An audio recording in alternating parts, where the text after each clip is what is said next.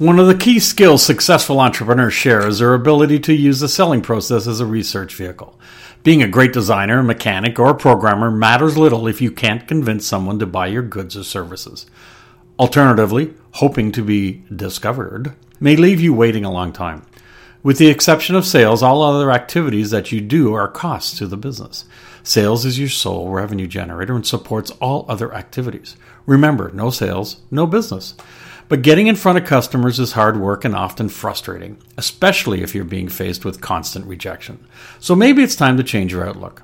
Every minute you spend in front of a prospective client is a learning opportunity, even if you're being told no. The client is giving you clues to where your product or service is deficient or needs improvement. Consistently being told no for the same reason is like a trail of breadcrumbs leading you to a better solution, but only if you're listening. So instead of getting mad or depressed, look at rejection as some of the best research you'll ever get. I'm Greg Weatherden, and this has been your Small Business Minute.